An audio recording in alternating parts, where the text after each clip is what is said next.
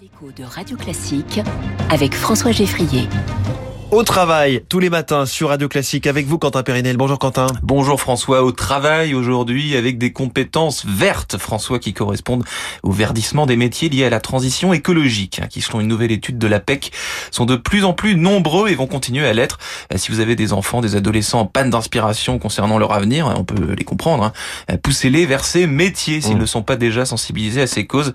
Euh, si ces métiers à finalité environnementale représentent en vérité moins de 1% de l'emploi cadre, hein, soit près de 25 500 cadres du secteur privé. Les offres d'emploi augmentent fortement pour ces profils, hein, plus 48% entre 2019 et 2022, contre plus 19% pour l'ensemble des offres, hein, les métiers de l'énergie étant les plus concernés. Dans les entreprises euh, en coulisses, ça bouge donc hein. eh Oui François, ça bouge, la machine verte est en marche, les entreprises sont globalement passées à l'action pour réduire leur impact environnemental, mais les recruteurs, comme les cadres, ne mesurent pas encore pleinement l'impact de la transition écologique sur les compétences dont elles auront besoin demain face à l'urgence climatique, les entreprises doivent encore aller plus vite et plus loin.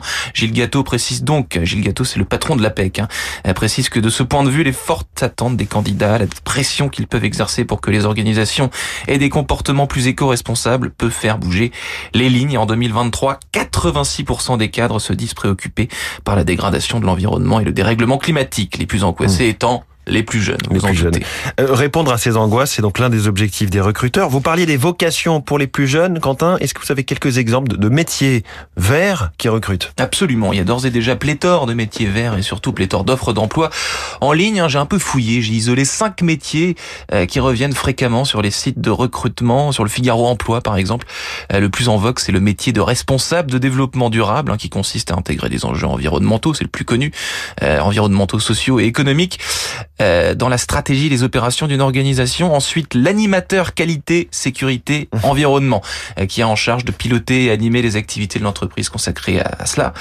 Le chargé d'hygiène, sécurité et environnement garantit la sécurité et la santé des salariés.